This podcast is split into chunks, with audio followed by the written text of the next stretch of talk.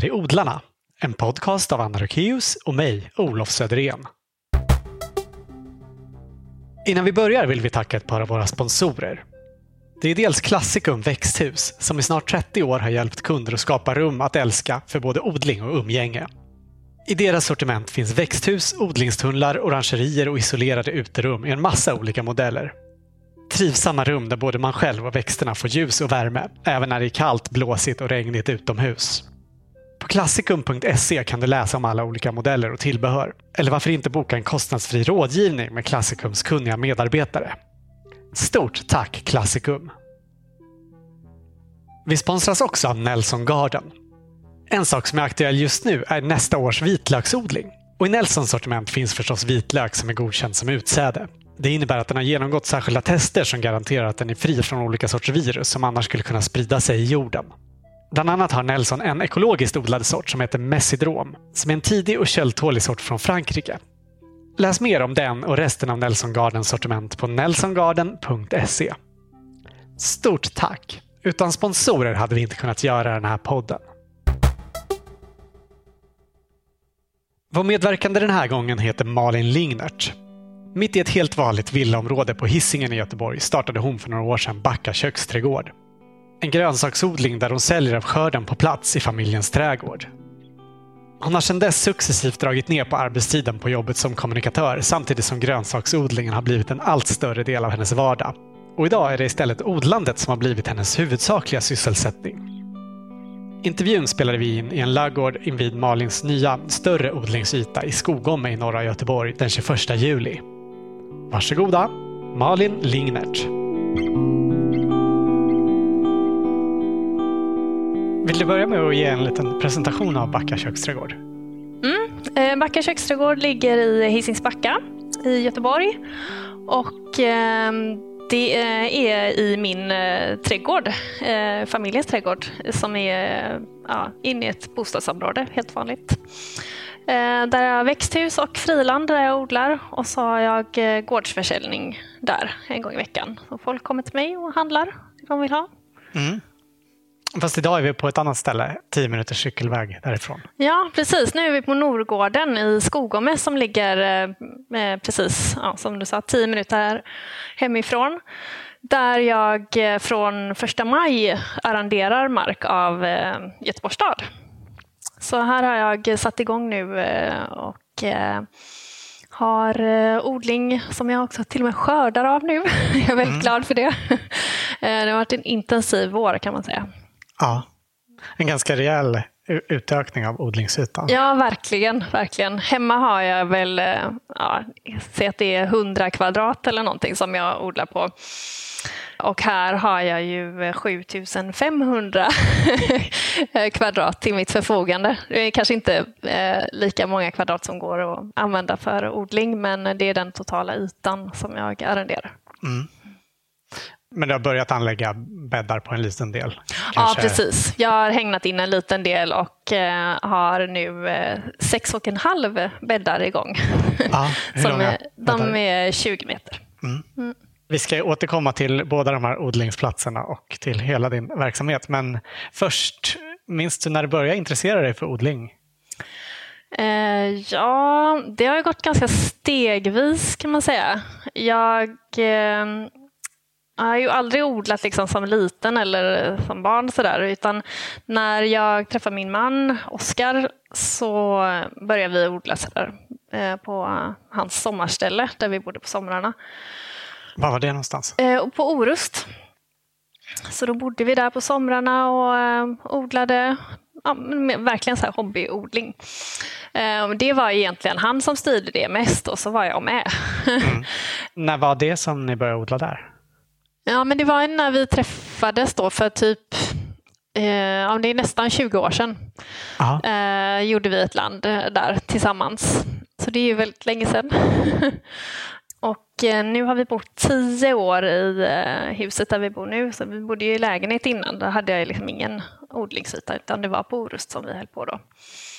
Sen blev det någon pallkrage sådär i trädgården hemma. Sen vet jag inte exakt vilket år det kan ha varit, men säg att det är fem, sex år sedan som eh, jag eh, kände att jag behövde ett, en hobby. Mm. Någonting som var liksom för mig själv. Och så här, jag har ju liksom tre barn nu och eh, tiden går åt väldigt snabbt eh, till familjelivet. och eh, eh, Andra gick på fotbollsmatcher eller höll på med någon egen sport så där, och jag gjorde inte det. Nej. så då valde jag odling. Mm. det var så att jag satt och scrollade en kväll på Instagram som man gör och eh, såg ett eh, helt fantastiskt eh, kolhuvud. Så jag var så här, det, ett sånt ska jag ha. Och då så här, ja, men då började jag verkligen så här, ja, men nu ska jag odla. Vi ska odla så att vi inte behöver köpa grönsaker själva eh, liksom i affären, mm. utan vi ska ha det från trädgården. Det var ett väldigt konkret eh, mål. Och ganska eh, ambitiöst mål. Ja, ja för, jo för, absolut. Man, liksom börjar, så, man börjar från ganska scratch. Så. ja. ja, visst. Men det som ni hade odlat eh, innan där på landet, var det liksom, eller hur stort hur stort var det? Eh, det var ju, eh, jag har kvar det odlingslandet nu också, även om jag inte odlar så mycket i det nu. Men säg att det är 30 30-40 kvadrat någonting. Så det, ja, vi fick plats med mycket där. Vi odlade majs och morötter och squash och liksom, ja, men allt möjligt. Men det var ju, det var ju verkligen så här sommarskörden. Så. Och sen mm. så, det var inget man kunde ta med sig hem precis. Möjligen majsen. Då. Ja. Men så då när du bestämde dig för att du ville bli självförsörjande på grönsaker, då hade du ändå ett, ett hum om vad du gav dig in på? Så. Ah, jag vet inte. Det var ju som sagt Oskar som styrde mycket av det. Jag har så här läst och intresserat mig för odling lite grann sådär och har, gillar att titta i så här odlingsböcker eller sådär. Mm. Men eh, nej, jag skulle inte säga att jag kunde odla särskilt bra. Jag hade liksom så här, kol var helt uteslutet innan, för det, det hade vi tror jag provat någon gång med broccoli och blev bekanta med fjärilarna och sådär. Mm. Så det var så här, nej, det var för svårt för mig. Det kunde jag inte. Nej. Eh, så det var verkligen att jag, så här, ja, men nu, att jag bestämde mig och eh, ja, men började läsa på och såg allt som finns på Youtube. Och eh, det var också väl också samma eh, sväng som eh, hon, eh, Sara Bäckmo började liksom synas eh, i flödet så att jag följde henne väldigt mycket och, eh, mm. och blev inspirerad av hennes eh, sätt att odla och sådär. Så hon var också väldigt pedagogisk. Ja. och sen var jag eh, föräldraledig också samtidigt som jag eh, började att liksom skala upp ordentligt, vilket gjorde att jag hade ganska mycket tid eh, under ett år då att vara ute och anlägga bäddar och liksom, ja, jag hade mycket e- e- tid för mig själv när jag var hemma. Så det bidrog ju såklart. Och jag var verkligen, jag var, jag var själv hela dagarna. Jag var inte på någon sån här bebisträff eller öppna förskola eller någonting. Jag var bara Nej. hemma. Så fort liksom Roy somnade så hade jag liksom förberett alla spadar och allting. så att jag var direkt ut. Och så ah. var han med såklart ute också mycket. Men, men eh, Ja, så att, eh, det bidrog ju också mycket till att jag kunde, liksom, att jag lyckades liksom komma igång så starkt från början där. Ja. Och det är också när man är borta från jobbet så pass länge så, så blir det ju automatiskt att man börjar fundera över ja, men vad, man, vad man pysslar med och vad ja. man ska göra med sitt liv och eh, så här, vad man vill fokusera på. Eh, så där vad som känns meningsfullt. Ja, du fick tid att liksom tänka, tänka över vad du ville göra.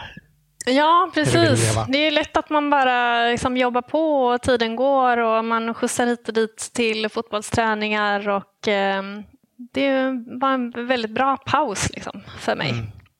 Jag hann i kapp och eh, ja, men, gjorde ett val. Ja. Var det då när du var hemma och odlade så mycket som du började fundera på det här med att också sälja? Ja, det kan det ha varit. I alla fall det där fröet till eh, att det, att det går att göra så. Jag mm. vet att jag var på lite olika eh, föreläsningar och eh, där, där man pratade om just det här med stadsnära odling och så. Men det var liksom väl, fortfarande väldigt, väldigt långt ifrån att, att jag själv skulle göra det. Utan det var mer att jag var intresserad av den rörelsen och liksom det här med att eh, ha närodlad mat och hur det kan vara en en del till hur ja, vi kan liksom förändra matproduktionen och liksom få en eh, bättre mat, mer klimatsmart och liksom hela den grejen. Mm. Men att jag själv skulle göra det var kanske inte liksom, högst på listan då. Nej. Varför, varför inte? Ja, men det var nog eh, brist på självförtroende. Och sen så var jag ju, liksom, jag var ju väldigt grön eh, och ny som odlare. Så att jag, eh, det var, jag var ju inte heller redo. så det var nog bra att jag väntade några år. Och sen, det, jag, lock, jag lockades ju av, av själva grejen mer än att, eh, att jag såg mig själv göra det. Mm. Men eh, kanske mer att jag fanns med eh, som någon slags eh, tjänsteman. Ja. Mera kontorssnubbe. Ah, ja. Eh, mm. Mm. För det var sånt du alltid hade gjort? ja, det. precis. Det är det som jag eh, vet att jag kan och eh, som jag är van att jobba med. Och då kan man ju alltid liksom välja liksom inom vilket eh, skrå liksom, som man gör det. Ja. Så det låg ju mycket närmare till hands. Men så först var alltså målet att bli självförsörjande på grönsaker. Hur gick det? Jo, men det gick bra. Det, alltså, när jag säger att det gick bra så är det också så att jag lagar mat då efter det som vi hade hemma. Eh, och då kan man ju liksom eh, klara sig ganska länge men alltså man äter ju inte samma saker som man normalt hade ätit. Eh, Nej. Utan man, så då kan man ju på sätt och vis säga att man är självförsörjande. Ja. Man äter inga tomater under stora delar av året till exempel. Nej, precis. Eh, nej, men det, det gick bra och sen så då upptäcker man ju också så här att jaha, vi har inga, inga utrymmen för att uh, spara på mat och så fick vi bygga en matkällare och, och ja, så det kommer till sådana saker. Man får lära sig att konservera och frysa in. Vi har en sån här frys med jättestor frys. Ja. man får plats med mycket. Du har också tre barn. Vad tyckte de om det här med den här omställningen av vad man äter? Ja, eh, ja alltså jag frågar inte dem så noga. De, de klagar nästan alltid okay. på vad man äter oavsett. Eh, min dotter hon ville gärna att jag skulle odla tacos. Mm. Eh, alltså tomat, gurka, paprika. Jag, jag har gjort mitt bästa för att liksom tillgodose det som går. Men eh, annars så de, man får försöka blanda upp det lite. Ja. Men det är ju också många alltså, så nya saker som de har upptäckt också att de gillar. Eh, bönor och eh, kål till exempel. Alltså sådana saker åt vi aldrig förut. Eh, när man odlar så hittar man liksom helt nya grönsaker som man får liksom, ja, men utforska och hitta hur, hur tillagar vi det här för att alla ska gilla det och sådär.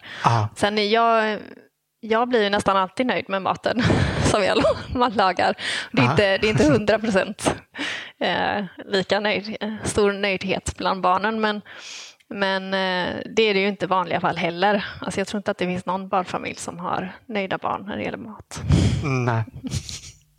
Men sen gick det ändå ganska snabbt till att det började odla mer än bara till familjen. Ja, precis. Hur kom, hur kom det sig då? Ja, men det, det gav sig ganska snart att det var... Ja, vi odlade ju eh, mer än vi kunde äta upp själva. Och då föddes väl den eh, tanken, men det var liksom väldigt, väldigt långt bort att, det skulle, eh, att jag skulle kunna göra det. Men det poppade upp liksom som eh, kajodlingen och andra odlare så där, som odlade i stan och hade försäljning. Och ehm, jag vet att jag var på Bokmässan och stod längst bak i publiken när någon från eh, fastighetskontoret berättade om de här satsningarna som man gör på eh, stadsnära odling och sådär. Just det, här i Göteborg och även i några andra städer, bland annat Malmö, så jobbar man ganska aktivt för att få igång liksom mer odling i mm. och kring staden. Ja, precis. Att det finns gårdar runt eh, Göteborg till exempel så där, eh, med odlingsmark som de ville utnyttja helt enkelt. Men det var liksom, eh, jag tyckte att det lät ju fantastiskt som en dröm men, men det var liksom inte alls för mig. Nej. för jag kunde ju inte det. men det fanns ju ändå någon slags frö där att jag och liksom börjat följa andra odlare här omkring och se hur de har gjort och hur de har utvecklats. Så. Ja. Men det var ditt eh, självförtroende som sa att du inte kunde? Ja, verkligen. Men sen som tur är så har jag en så bra man som sa, mm. ja men du måste ju inte börja liksom med eh, jättemycket. Du kan väl börja här hemma och ha försäljningen hemma. Det behöver inte vara så stort liksom. Och se vad som händer. Köp ett växthus och sätt upp en skylt. Liksom. Och då, ja men jag kanske, det kanske jag ändå kan göra. så eh, jag fick en liten knuff från honom. Och så gick jag en eh, inkubator via fastighetskontoret. Just det. det är också en del av Göteborgs stads eh, satsning på det här med att eh, skapa mer stadsnära odling. Ja, precis. Någon sorts eh, introduktionskurs för folk som vill eh, starta företag och driva kommersiell småskalig odling. Mm. kan man säga. Ja, precis. Det var väl att eh, man hade sett att eh, många som startar och sen så inte klarar sig efter första året och, eh, och då är det kanske ofta den här företagsdelen som, som saknas, att man inte har ja, men tänkt igenom hur och när och var ska jag sälja och liksom få kontakt och sådär. Det är mycket nätverkande och sådär. Mm. Så målgruppen kanske är folk som gillar att odla men inte har tänkt så mycket på, det, på den ekonomiska biten och marknadsföringsbiten. Så. Nej, precis. De var ju eh, mer företagsinriktat. Ja. Eh, och det blev ju också någon slags, eh, då, då blev det verkligen definitivt att ja, men nu, nu har jag sagt att jag ska göra det här så nu får jag göra det. Mm. och skriva en ordentlig affärsidé och sådär. Så efter den inkubatorn så öppnade jag ju direkt efter det. Jag höll på att bygga växthuset samtidigt tror jag som gick i inkubatorn. Mm. Och det är tre år sedan? Ja, nu är det tredje säsongen som är igång. Men även då om du odlade redan så mycket att ni inte hann äta upp allt så känns det som att det måste tagit mycket mer tid att eh, börja odla liksom, för försäljning. Ja, det gjorde det. Än det var för, för det gjorde det absolut. Eh, det blev en helt annat eh, fokus också. att Eh, Eh, det blev ju på något sätt viktigare att planera för att se till att man hade någonting att sälja. Och att, eh, men det gav ju också en större frihet att jag kunde sätta mera sallad till exempel. Som jag inte, alltså vi äter inte så mycket sallad i vårt hushåll och det går inte att spara den. Så att från att bara liksom fokuserat på grönsaker som, som jag visste att jag kunde spara om vi inte hann äta upp det liksom, så, så kunde jag liksom odla helt andra saker. Och dessutom så köpte jag växthuset samtidigt som gav ju liksom en helt, annan, eh, helt andra möjligheter. Mm. Så det, det är klart, det förändrade mycket men jag hade fortfarande det här fokuset att, att jag odlade det som vi själva ville äta och sen så det som blev över eh, sålde jag.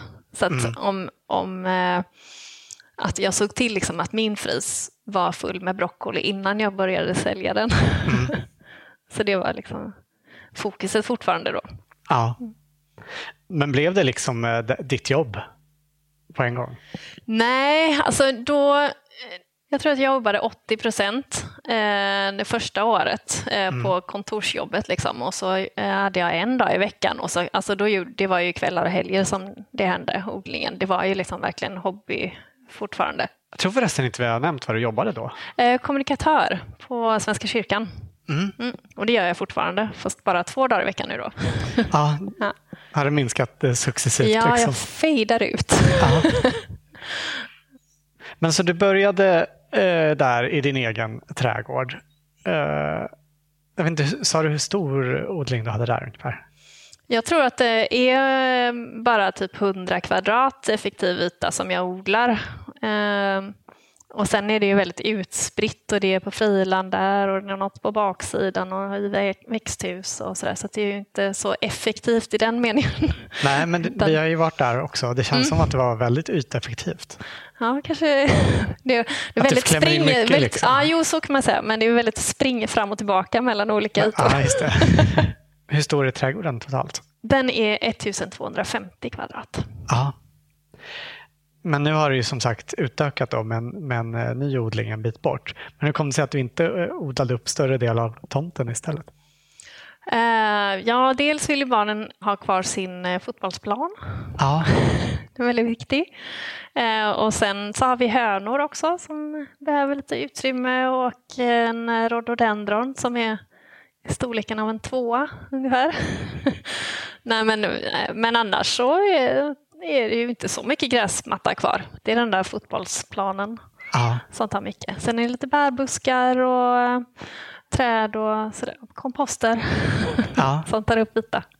Sen tar ju såklart huset en del av tomten också. Ja, och så här, gångar och sånt som man måste ha. Ja, ehm, Men då när du öppnade upp trädgården och började sälja grönsaker där, hur togs det emot? Ja, det var, det var jätteroligt för att det, det kom ju folk direkt och handlade. Dels bara av att det fanns liksom en skylt ute vid, eh, vid gatan. Det visar sig att det går ganska mycket folk fram och tillbaka på den gatan som är ute och liksom promenerar eller joggar förbi. Sådär.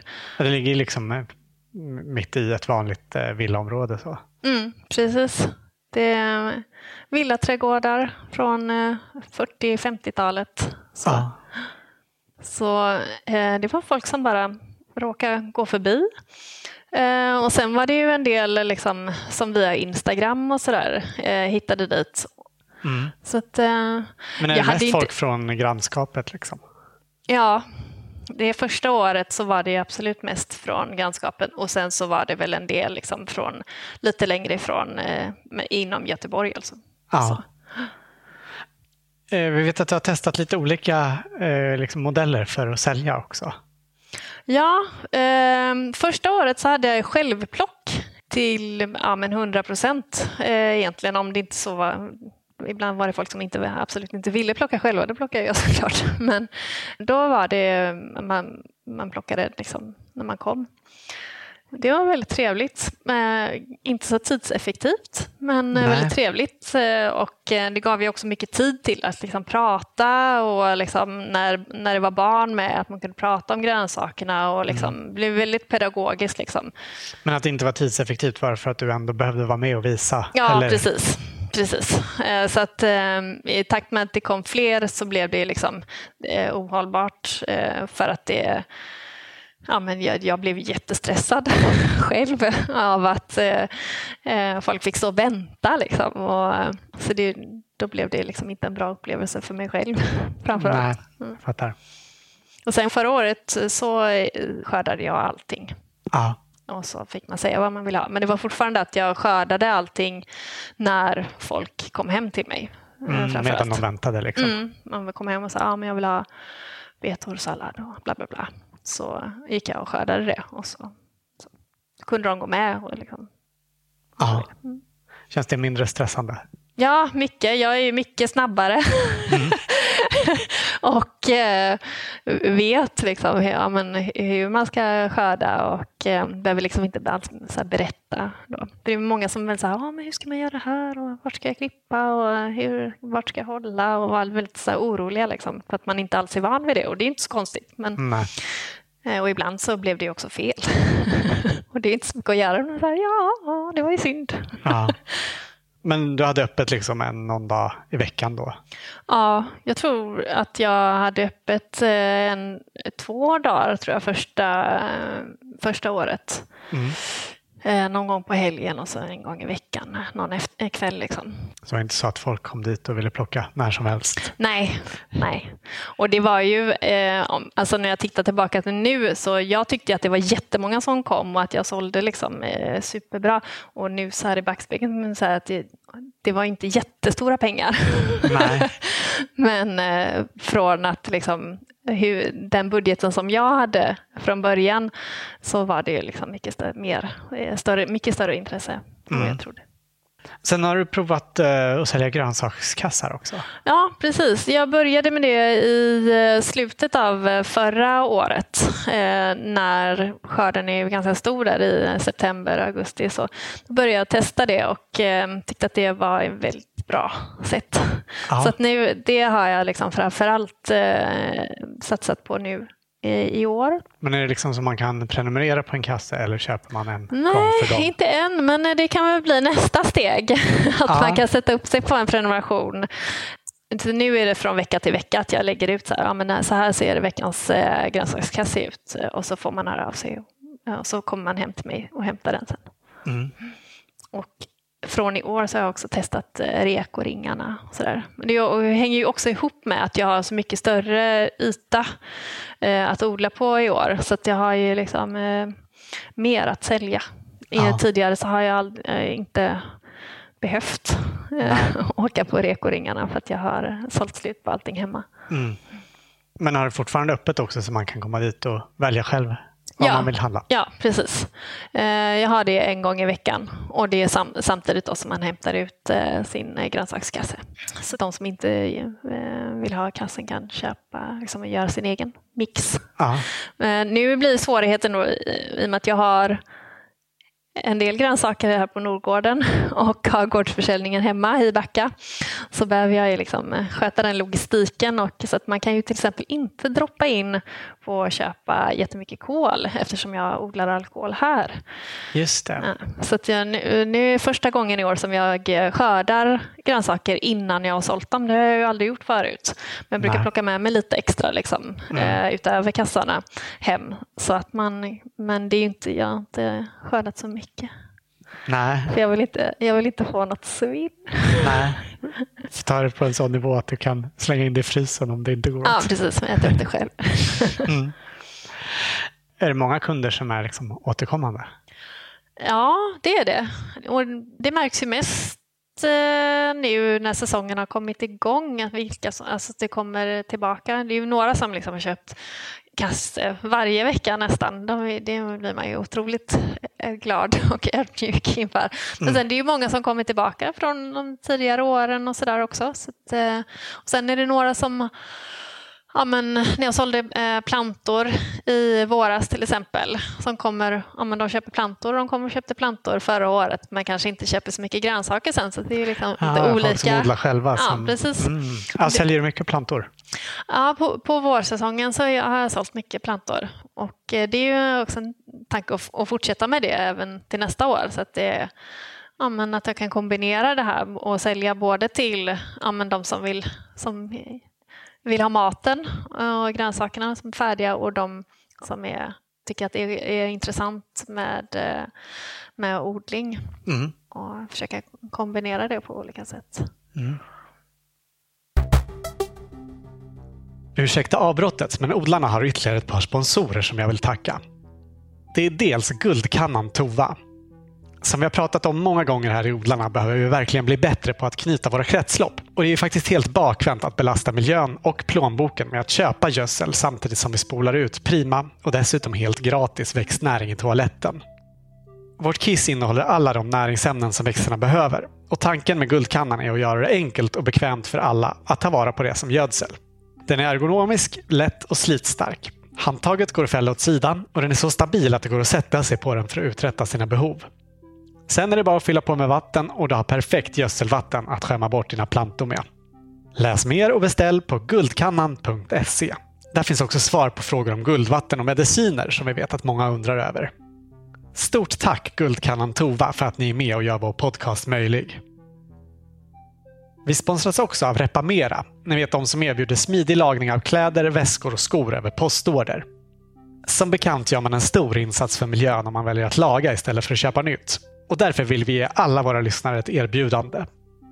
Uppge rabattkoden odlarna15 så får du 15% rabatt.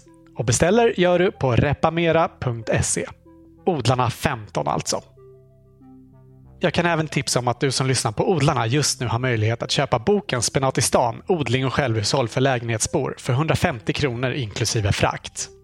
Det är alltså den bok som jag har skrivit tillsammans med odlarnas producent Anna och som handlar om vad vi tycker är viktigt om man vill odla hållbart för självhushåll. Egentligen oavsett om man bor i stan eller på landet.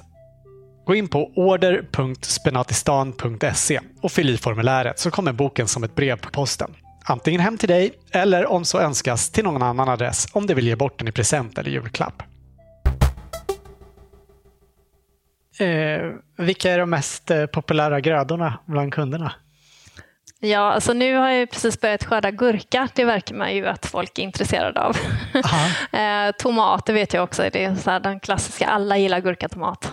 Men det är ju ändå så här eh, fler och fler som upptäcker eh, ja, men grönkål, kålrabbi och bönor och de här lite mera eh, ytterkants... Eh, mm, inte bara tacogrönsaker. Nej, precis, precis.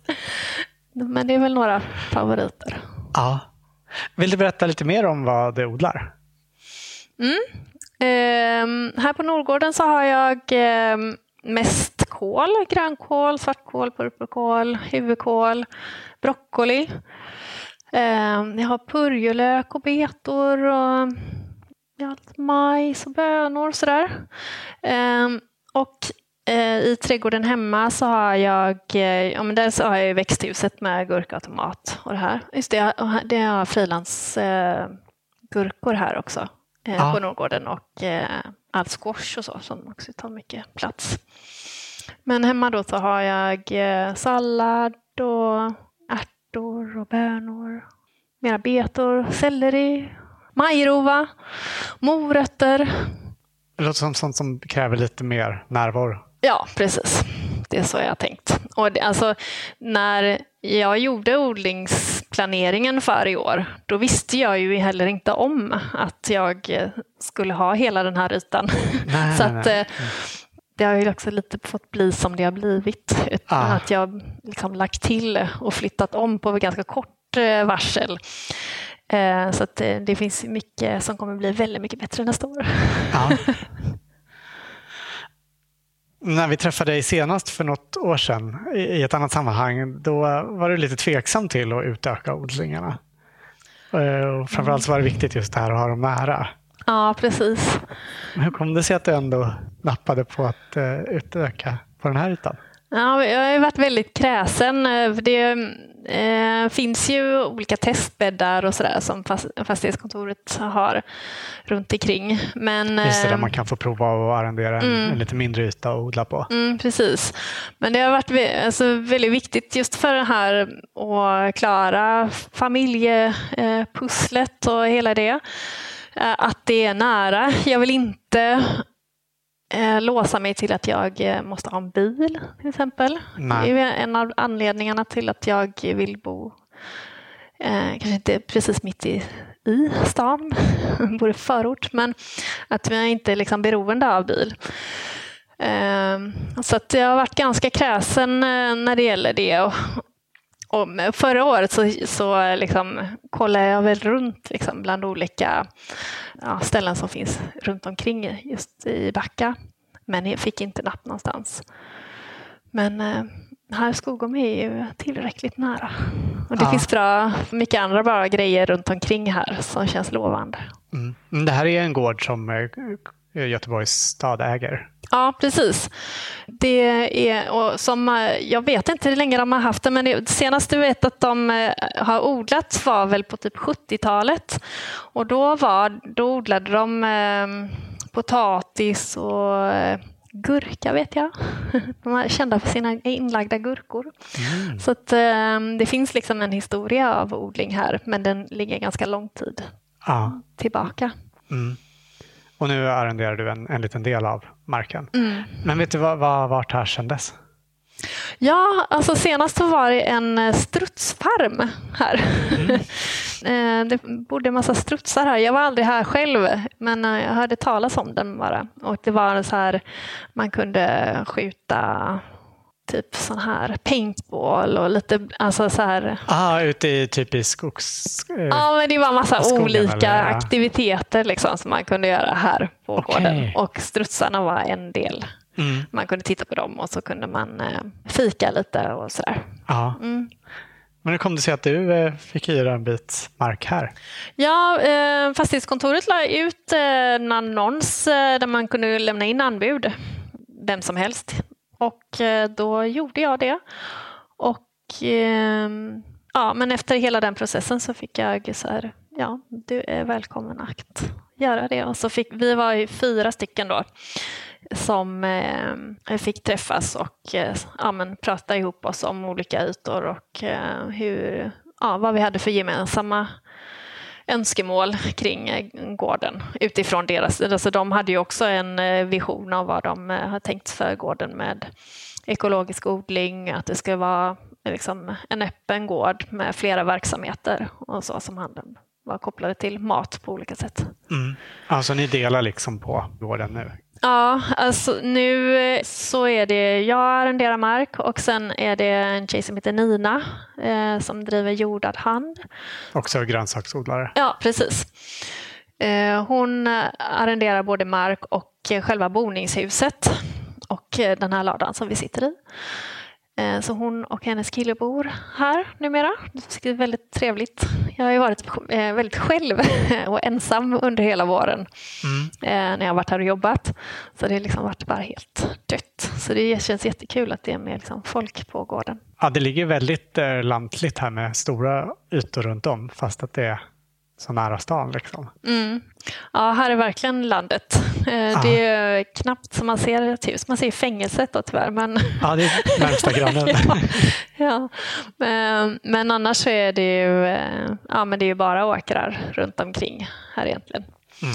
Det ligger lite hus längre bort. Men det är ju, man, man träffar ju bara, bara dem, alltså när jag har varit här under våren så har jag träffat på folk som är på väg till och från skogen eh, och ut med sina, sina hundar eller ut och springer sådär.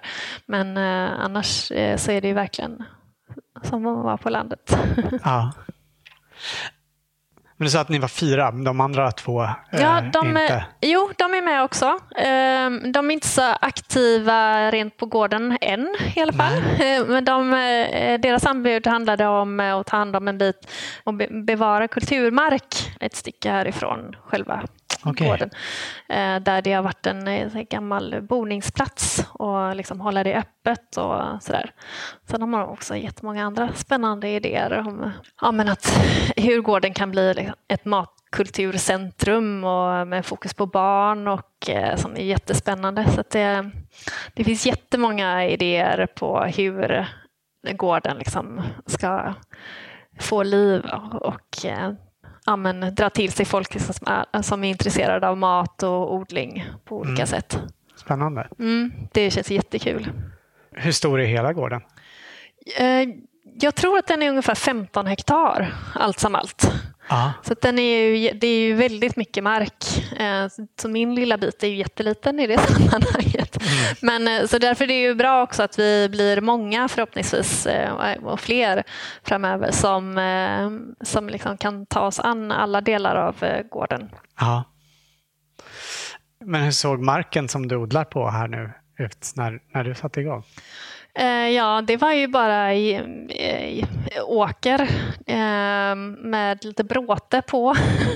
och eh, det fanns en tidigare nedgrävd bevattning som gick då till de här hagarna men som man har grävt upp och lagt dit ny, dragit fram nytt vatten med en kran ja, till mig. Ja, kommunen har gjort det ja, åt dig? Liksom. Ja, för mm. att ja, jag måste ha tillgång till vatten. Ja, för att kunna odla. Marken runt om är ju helt eh, jämnvuxen. Liksom. Ja, ja, det är tistlar och kvickrot. Ja, men så var det så där du, ja. där du började också? Ja, ja. Hade den stått tom då efter att eh, strutsarna var här till att ja, ni fick det här? Ja, eh, och det är även två, tre år sedan de flyttade härifrån. Så eh, det är ju ganska lång tid. Och eh, nu har eh, boningshuset är renoverat, det har varit en vattenskada där, de håller på nu. Och så. Men annars så har det ju eh, bara stått, som jag har förstått det. Mm. Hur har du gått tillväga för att liksom iordningställa Ja, det, till, till jag började, det första jag gjorde var att eh, jag fick eh, låna en tvåhjulstraktor av eh, Angeryds gård som också mm. är en del av eh, eh, Göteborgs stads... En sån här maskin som man drar framför sig? Liksom. Ja, alltså man drar den. Den går ju väldigt bra själv. Man behöver bara, man bara följa med. Ja. Men man sitter inte på den, nej, man, precis, man nej. går efter och håller ja, i precis. Ja, så den, med den så eh, kunde vi lägga bäddar och eh, sen den delen som jag inte eh, kommer att odla idag, det har jag bara täckt över med eh, svart plast nu då. Så det var ju första steget. Men eh, jag tänker att nu under hösten så ska jag liksom försöka eh, förbereda så att de, så många som möjligt i alla fall är klara. Och om det blir någon tunnel eller sådär får vi se. Ja. Mm, det hade varit fint. Framförallt för att dra upp eh, plantor. För det blir ju ett gissel annars. Men i år har du drivit upp alla plantor i växthuset hemma? Mm, ja, precis. Hur stort är förresten växthuset hemma? Det tror jag inte du sa förut. Nej, det är 9 gånger 4, 36 kvadrat. Så det är ju inte... Just nu så känns det ju väldigt litet. Mm. När jag byggde det så var det ju väldigt stort. Mm. Men eh, det hade ju varit fint att ha ett växthus här eh, där jag kunde både dra upp eh, plantor och sen så odla i såklart. Ja. För att eh, förlänga säsongen. Men eh, där är jag inte riktigt än. Vi Nej. får se vad som händer under hösten. Mm. Eh, Men kommer du fortsätta ha liksom försäljningen hemma även i framtiden eller har du tänkt ha gårdsförsäljning här istället? Ja, det är ju tanken att, eh, att starta någon slags eh, gårdsbutik hade ju varit grymt. Och ja, men bygga upp gården så att den verkligen så blomstrar igen. Mm. Just att det finns flera byggnader här gör ju att det underlättar också för ja, men, att bygga skölj och pack och eh, utrymmen eh, för kylrum. Alltså det finns liksom eh, möjlighet att bygga upp en sån logistik Mm. eh, här. Eh, som är liksom precis i anslutning till där jag odlar. Ja. Hur... Eh, Det finns ju en till jättestor eh, ekonomibyggnad förutom den här ladan som vi sitter i nu. Som är en eh, gammal maskinhall. Mm. Eh, som egentligen är det som man kan säga är en laggård eftersom den här byggnaden är helt inredd. Ja, den är här är ombyggd till någonting annat än ladugård. Ja, precis. Där, och maskinhallen den är ju eh, gigantisk. Mm. Och, helt, ett jätte- helt öppen. Ja, precis. Det är ju bara ett skal. Så att, eh, och högt i tak och brett och stort åt alla håll. Mm. Så att, Och stora eh, portar som man kan öppna hela ena väggen. Ja, det är ett väldigt, väldigt häftigt eh, hus. Ja. Så där finns ju också stora möjligheter att eh, ja, men, göra spännande saker. Det är ju inte heller alls bestämt vad, vad som eh, blir där, men eh, vi har pratat om eh, verkstad för att bygga tiny houses till exempel. I och med att man har just den rymden så går det ju liksom att eh, göra stora saker där ja, inne. verkligen. Du sa att du använder den här tvåhjulstraktorn för att anlägga bäddarna här. Mm, Gör du liksom allt eh, för hand i övrigt? Ja, det är jag. Jag har inga maskiner. Jag jobbar med handkraft, armkraft och ben, benböj. Ja. Mm. Hur mycket har ditt eh, odlande med miljöengagemang att göra? Eh, Det har mycket med, med det att göra. Jag har liksom alltid haft ett ganska stort stort eh, engagemang. Eh, jag slutade äta kött när jag var 15 och ehm, att eh, hela den här matproduktionen och industrin kring vad, vad, vilken typ av mat äter vi, vad odlar vi och hela, hela industrin kring mat, den måste ju liksom göras om i grunden för att vi ska, vi ska klara oss som mänsklighet. liksom. Mm. Eh, den, är- den är ju helt, eh, helt sned just nu. Så att, för i det lilla liksom, så är det ju när jag själv började odla så här, för familjen fanns det liksom en, stor, en stor del av behållningen var ju att jag visste att det var bra mat och att den inte har fraktats över hela jorden och var liksom bra odlad och att man gör en insats liksom för eh, ja, men, alla insekter och maskar och allting som, eh, som eh, eh, är inblandat i det. Mm. Ja, sen att min, den här odlingen som jag har nu, även om jag liksom expanderar och skulle säga att jag skulle lyckas eh, odla upp hela den här biten som jag arrenderar nu, det kommer ju fortfarande vara en väldigt, väldigt liten del av eh, Eh, det här pusslet att få till en, en matproduktion som eh, är värd namnet och som liksom blir hållbar. Det måste ju komma till väldigt, väldigt många olika eh, lösningar för att det ska bli, men det är ju ändå liksom någon slags lösning. Att maten kommer närmare, att man vet var den kommer ifrån, att man får en kontakt liksom, med den som odlar och ser ja, men att man uppvärderar eh, matens eh, betydelse och att eh, ja, man kanske också kan eh, tänka sig att betala mer för mat. Att det inte är bara någonting som man köper på ICA och så slänger man det om det blir dåligt utan att man ger det eh, mer värde. För det är ju ett otroligt svinn som i, all, i alla led, liksom. inte bara hemma i folks eh, kylskåp utan Nej. eh, otroligt resursslöseri. Ja blev det här med att du då mötte dina kunder hemma i, i trädgården, blev det också ett sätt att liksom kommunicera kring det här? Ja, men det blir ju väldigt naturligt. Liksom, att, eh, men då handlar det ju mest om att man, man utgår alltid från, från hur smaken och att eh, att det smakar så annorlunda.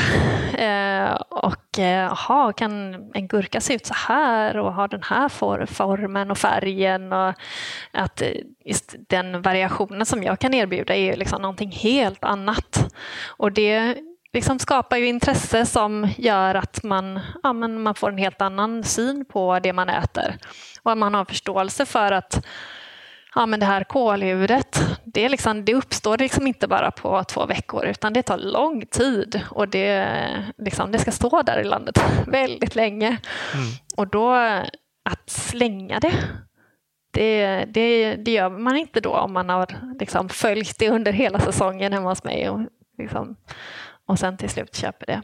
Nej, men precis. Så det, det finns en väldigt stor pedagogisk eh, vinst i det här lilla, även om jag expanderar så är det fortfarande väldigt litet. Liksom. Ja. Du var inne på att eh, många som kom på självplock inte visste hur de skulle skörda. Men är det liksom eh, många som inte vet hur grödorna växer? Ja, verkligen.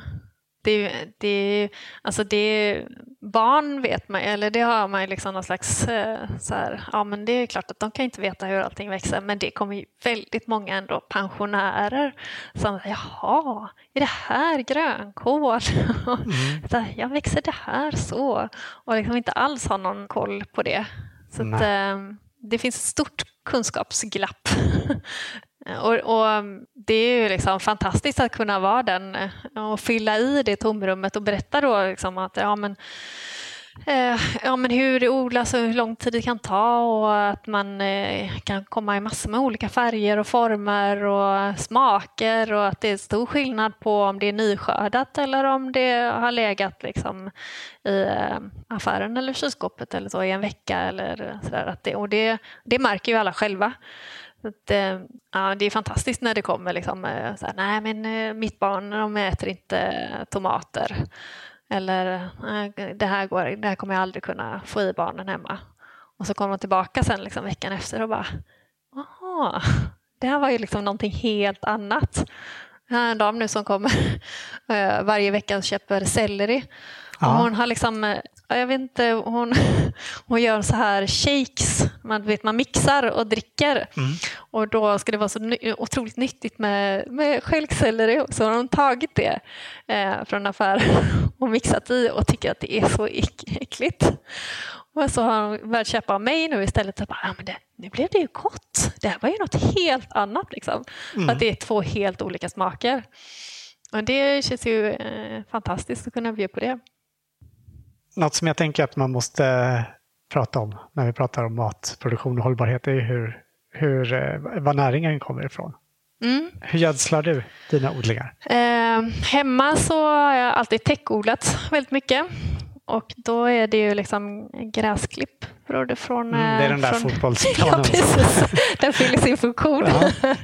Ja. och sen så är vi ganska bra på att samla ihop eh, saker från grannarna och sådär. Så att alla bäddar är liksom byggda på eh, flis från grannarnas träd och buskar och eh, sådär. Ja. Sen har vi ju som sagt höns. Några stycken och det tas ju om hand såklart. Och vi har maskkompost eh, för eh, matresterna liksom från köket. Mm. Så, så det använder jag också. Eh, här på Norrgården så var det en väldigt speciell situation när jag fick svaren på jordanalysen som det var ju absolut första jag gjorde när jag kom hit. Aha. Och det visade sig att de här strutsarna då som har gått Ja, de har gödslat. de har också gödslat ganska ah, mycket. Ja. Mm. Så att eh, det var ju skyhöga halter av eh, fosfor och kalium framförallt. Ja. Så eh, i samråd med eh, Hushållningssällskapet som jag eh, fått eh, hjälp av för att göra en gödselstrategi över flera år då, så har jag eh, egentligen bara tillfört kväve här och eh, sen använt av det så här ensilage som ja. Eh, också ligger precis bredvid eh, odlingen.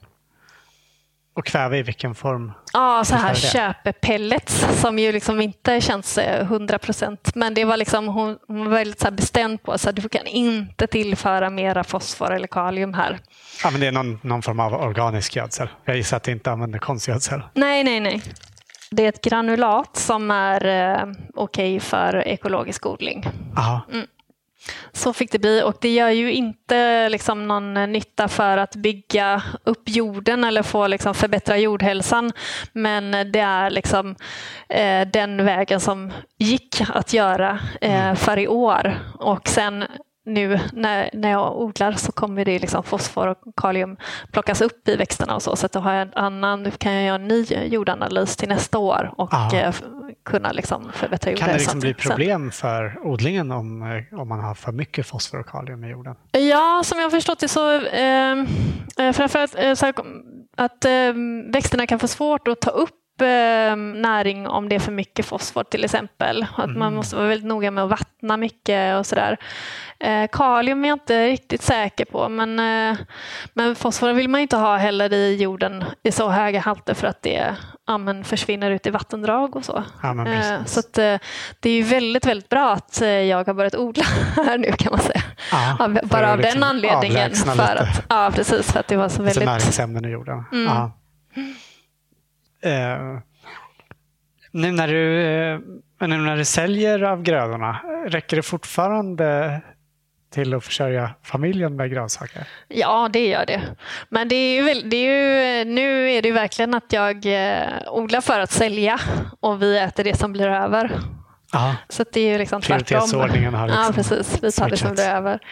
Eh, så vi får se hur mycket broccoli jag har i frysen när vintern kommer. Det är stor risk att det inte blir lika mycket som jag har haft de senaste åren. Mm.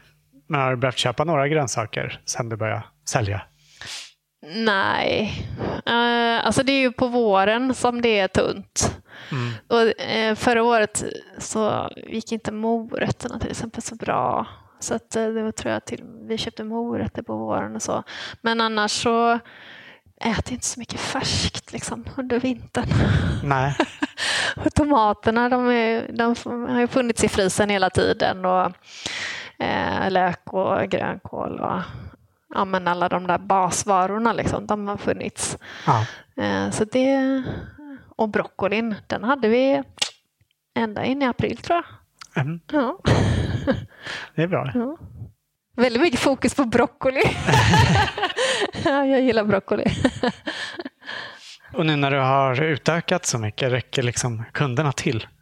Ja, det blir ju den stora för utmaningen. Mycket, för mycket kvar till dig själva. Ja, precis. Det blir verkligen den stora utmaningen i år. Det är ju eh, ja, men från att ha gått från det här lilla liksom, där jag hela tiden har sålt allting så blir det ju en helt annan situation i år. Så jag måste ju eh, verkligen jobba mycket mer aktivt med att hitta en större kundkrets eh, nu.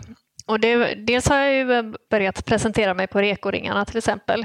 Jag är inte jätteförtjust i det. Jag, skulle, jag tycker att det är eh, trevligare när de kommer hem till mig. Mm. Och, eh, Varför? Eh, ja, men det är ganska, det kanske är att jag inte riktigt har kommit in i det men det, jag tycker att det är ganska mycket ja, administration kring att liksom ta upp de här beställningarna, hålla ordning på vem som ska ha vad och plocka ihop det och så jämfört med eh, ja, men när jag har det hemma hos mig själv.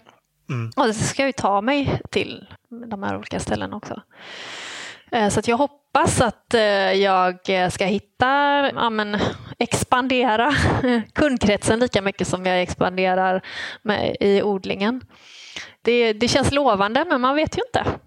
Jag är ju heller liksom inte alls intresserad av att konkurrera med pris eller sådär. Jag, liksom inte, jag vill inte hamna i ICA liksom, träsket utan Nej. jag gör ju detta för att jag vill kunna eh, ja, men leva på det och dra in de pengarna som krävs eh, och då måste man också betala för grönsakerna. Ja, eh, vanliga, alltså vanliga grossistgrönsaker känns ju omöjligt att konkurrera med ja, pris. Nej, det går inte. Nej, det, och, det, och jag säljer ju också någonting helt annat. Ja. Så att, eh, det handlar mer om att få kunderna att förstå ja, vad, och hitta, vad man betalar hitta extra rätt för. kunder liksom. som, som vill ha det. Mm. Och sen kan man ju tänka sig något så samarbete med restaurang och så också. Det har jag eh, inte idag. Nej. Men det är också liksom en möjlig väg, även om jag inte tänker att det ska vara liksom den stora delen, men ändå liksom att det kan få ett komplement. Mm. Du var inne tidigare på att det krävs lite mer eh, planering nu när du odlar i första hand för att sälja. Eh, har du alltid lyckats få fram grönsaker så det räcker till kunderna eller till att fylla kassarna? Och fylla kassarna har jag, men sen så är det ju frågan hur många kassar jag kan sälja. Mm. Det är ju liksom varierande från vecka till vecka. Ja, just det. Du har inte, du har inte ett bestämt antal prenumeranter som Nej, måste precis. få sin, sin Så att, eh, det ger mig en viss frihet att jag kan ja, men bestämma från vecka till vecka eh, när jag ser så här, ja, men nu, nu är det här skördeklart och så kan jag bestämma så här, ja, men jag har till så här många kassar. Den här veckan säljer jag nio. Mm. Och det är ju liksom, det är ju inte jättemycket. Det finns ju många andra som har liksom mycket större produktion, måste jag säga, eh, än vad jag Så att jag börjar ju, jag är fortfarande väldigt, väldigt liten. Men det är, man ska ju börja någonstans. Och eh, det hittar jag ju hela tiden kunder till liksom, och det blir fler för varje vecka. Så jag hoppas att det liksom blir en organisk, eh, att, att det kan liksom växa fram tillsammans, mm. både med utbudet. Det blir mer och mer liksom, att skörda för varje vecka som går nu. Och eh, då har jag liksom också tiden eller liksom utrymmet att, att nå ut till kunder. Mm. Känner du liksom en större press eh, nu i och med att du hyr den här ytan? Eh, jag tänker förut var det på sätt och vis en mindre risk när du odlade i din trädgård som du ändå redan hade. Ja, eh, då var det ju egentligen ingen risk. Det är ju nedlagd det... arbetstid. Då, ja, men... precis. Men, men det är verkligen stor skillnad från nu. Jag försöker att hålla det ifrån mig, liksom, att jag inte ska bli för stressad mm. av det. Men eh, jag har haft en sån dipp under våren. Jag kände att jag kommer aldrig att funka. Vad gör jag? Eh, nu har jag gått ner mer i tjänst eh, på mitt vanliga jobb som inte är mitt vanliga längre. Men eftersom det är detta jag gör mer nu. På det här. måste vänja mig med det i mitt huvud. Mm, ditt extra jobb. Ja, precis. Så att det gör ju skillnad i inkomst. Ja. Eh, så det är klart att det är mycket större risk utöver all den tiden som jag har lagt in här. Rent ekonomiskt så har jag ju använt bara använt vinsten från de tidigare åren i det som jag har investerat. Så jag har mm. liksom inte något lån eller eh, något eh, att jag är återbetalningsskyldig på någonting rent ekonomiskt. Så det är ju skönt i alla fall. Men, Men är det tack vare inkomsterna från odlingen som du har kunnat gå ner i arbetstid?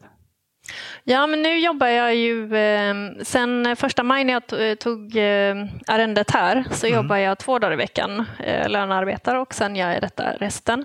Och eh, det får vi ju se i slutet av året hur det här går ihop. Mm. det vet jag faktiskt inte ännu. Det ser lovande ut men det är ju inte en jättelukrativ business eh, att sälja grönsaker. Nej. Eh, så att eh, jag hoppas ju att jag ska kunna liksom till viss del eh, sälja grönsaker men sen också kunna dra in pengar på andra saker som är ja, men, kurser eller eh, ja, men andra typer av tjänster mera och som ja. också kan användas liksom, under en större del av året. Eh, så det ligger ju i kalkylen. Men jag måste liksom börja med odlingen och få igång den för den är liksom det som är hjärtat och sen kan det komma till verksamheter utifrån det. Mm. Men jag är ju fast besluten om att jag ska få in en ordentlig inkomst på det och kunna... Eh, alltså jag är inte intresserad av att jobba liksom, svinmycket med detta och inte få in pengar på det. Utan eh, jag vill ju kunna försörja mig på det. Jag vill liksom inte jobba ihjäl mig och så serva andra med gratis. Att jag jobbar gratis. Nej, såklart. Men... Eh, det är en väldig balans eh, i att Alltså för att kunna dra in pengar och liksom satsa och, och så, så, så, måste man också satsa ekonomiskt och eh, våga tro på idén, gå ner i tjänst eller göra det som krävs för att också eh, få skörden och kunna liksom... Så att, eh, ja, det, det är en svår balans. Ja. Och så ska man ju liksom så här, tycka att det är roligt och liksom inte bara bli helt uppslukad av att eh, jag ska sälja så jävla mycket grönsaker. Utan... Jag tänkte just fråga hur har det blivit som du har tänkt dig den här omställningen till att jobba mindre och göra saker som du trivs med istället? Ja, alltså jag tycker fortfarande att det är väldigt, väldigt roligt. Framförallt nu när man kan börja skörda. Så får man ju liksom, jag har ju väldigt, jobbat väldigt hårt under våren och då har det ju varit liksom, ja, men mycket grovgöra. Nu kommer ju liksom verkligen eh, den fina tiden när man, det växer och eh, ja, man får äta och det är fantastiskt att liksom kunna leverera de här grönsakerna varje vecka och se att det funkar. Ja. Och eh, sen, alltså tiden, eh, det räcker ju aldrig till. Så det förväntningarna, jag hade väl kanske inte några förväntningar att eh, jag skulle hinna heller, utan jag försöker att göra det liksom så bra det går och med det, med det jag har. Liksom. Och, jag tänker att det kommer ju ett 2022 också med helt nya förutsättningar. Och Eh, det kan ju eh, bara bli bättre. Jag lär mig ju också liksom jättemycket. Eh, jag har ju aldrig gjort det här förut så jag får ju liksom vara lite så snäll mot mig själv också. Ja. ja. Men det är imponerande liksom hur mycket du har hunnit. Alltså bara här i år. Liksom. Mm. Hur... Ja, men, det... men har du gjort alltihop själv? Eh, alltså till största del har jag gjort det. Sen har jag, min man hjälpt mig med eh, olika saker, till exempel med staketet. Han har varit här en kväll och slått ner alla stolparna. Mm. och så. Eh, så att, eh, och när vi hade tvåhjulstraktorn så hjälptes vi åt att köra den och så. Men det är ju det är jag som, som är här. som ett jobb? Liksom. Ja, det är jag som är här. Är tanken att du ska fortsätta sköta det själv? Eller skulle du vilja ha det så stort att du behöver skaffa hjälp? Eh, ja, alltså jag tänker att på sikt så kommer jag inte att klara det själv. I alla fall att alltså vissa, vissa tider under året så kommer jag inte eh, klara allt själv och då kommer jag liksom tänka att jag kan ta in hjälp. Men eh, jag har, ser inte riktigt framför mig att jag ska liksom odla upp hela den ytan och ha eh, market gardening odling på det. Men jag, jag vet faktiskt inte. Jag, jag, det, det, jag, jag, jag, tycker att, eh, för nu, som jag sa förut, att eh, det har varit ganska ensamt på gården här. Eh, att det känns väldigt kul att det kommer liksom fler som är på gården. Och vi kan liksom bli ett gäng här så att jag får arbetskamrater på det sättet. Sen trivs jag ganska bra med att jobba själv. Att kunna liksom bestämma allting och eh, ja, men, göra det på mitt sätt. Mm. Men det kan hända att det förändras också. Jag har ju liksom aldrig jobbat på den här skalan liksom, eh, tidigare så att eh, eh vi får se. Vi får se nästa år vad jag säger. Jag vet mm. inte. Spännande. Ja. Jag har ju också lite andra odlingskollegor förutom Nina som är på gården eh, som vi hjälps åt eh, och på varandras gårdar. Liksom. Mm. Som, dels har vi kontakt med ja, men, när man eh, behöver fråga om någonting om prissättning eller hur gör ni med gurkorna eller ja, vad som helst. Eh, eh så där har jag liksom Eh, kollegor på det sättet och sen eh, mera eh, handfast så, så har vi liksom arbetsdagar tillsammans och då kan man liksom pricka in att ja, men nu behöver jag göra det här och då skulle det vara bra om vi var fler händer eller så. Mm, eh, samtidigt. Något stort som ja. ska göras. Liksom. Mm. Nu ikväll så ska jag åka och skörda tillsammans med Josefina på Timmervikens skafferi. Mm. till exempel. Mm. Eh, så då blir det liksom både att man jobbar tillsammans och eh, ja, men har ju mycket tid att avhandla olika eh, odlingsproblem mm. eller tankar. Men det är som ett litet nätverk av eh, småskaliga Ja, precis. Vi, vi är fyra stycken som håller kontakten och eh, har olika eh, videomöten har vi haft mm. under hela vintern och eh, våren. Så där. vi håller kontakten och hjälps åt med olika... Ja, hamnar ju ständigt i nya situationer. Hur ska jag göra nu? Vad skulle ni ha gjort? Och mm. Eh, hur har ni löst det här? Och uppbindning av tomater eller gurkor. Sådär. Mm. Bra att kunna dela, dela lite erfarenheter. Så. Ja, verkligen. Det är jätteviktigt. Ja. Du sa att din man eh, Oskar odlade innan mm. du satte igång. Mm. Men eh, odlar han någonting nu? Det är väldigt begränsat. han, eh, han har odlat eh, ingefära mm. och gjort olika experiment med det. I växthuset? Ja, i förra året hade han i växthuset en liten del. Men annars har han haft det i olika baljor med, där han har testat. Och, han är också ingenjör så han har byggt ett väldigt avancerat bevattningssystem okay. kopplat till en dator som känner av eh, fuktigheten i jorden så att den vattnar när det behövs. Mm. Men vi får se, jag, vet inte, jag är lite osäker på skörden i år. Ah. Men igår, förra året fick vi en del. Mm. Kan det bli så att det kommer ingefära i kassarna fram, framöver? Då? Det tror jag inte. Det blir, det blir ingenting i kassarna av det. Nej. Mm. Tar du vara på saker från naturen också? Eller liksom plockar och säljer saker från naturen? Eh, alltså jag plockar bär. Jag är lite manisk när det gäller att plocka lingon och blåbär och andra typer av bär. Men, eh, eh, och det har jag gjort sylt och marmelad och så av som jag säljer. Mm. Men annars ingenting annat. Det här med att du successivt har gått ner i arbetstid på ditt andra jobb. Eh, tänker du att du skulle vilja göra bara det här? Ja, jag gör nog det nu. Det har Aha. jag liksom inte, inte tänkt eh, som någon sån superstrategi från början. Utan, men nu börjar det liksom mer och mer bli så att om jag ska satsa så behöver jag göra det. För att jag kan liksom inte om jag inte gör, jag tänker att om jag inte gör det på 100 procent så kommer jag aldrig kunna se vart det bär eller och verkligen kunna testa så hur det, vad, vad det kan bli. Nej. För att det tar mycket tid. Mm. Sen är det klart man kan tänka sig att man jobbar eh, lite olika under året också. Det är inte lika mycket att göra eh, på vinterhalvåret till exempel. Nej, Å andra sidan så är det mycket så planer planeringen och återhämtning kanske ja, som görs då. Det kan också behövas. Ja. Innan vi slutar så skulle vi gärna vilja höra ditt bästa odlingstips. Mitt bästa odlingstips? Förodla.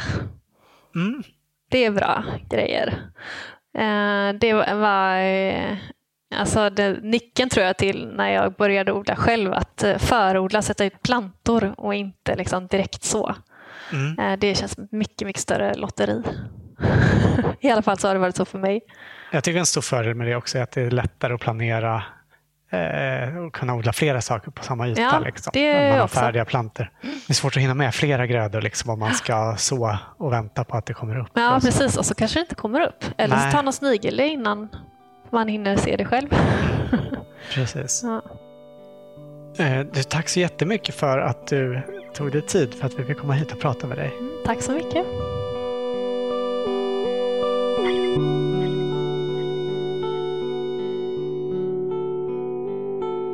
Du har hört Malin Lingnert i Odlarna.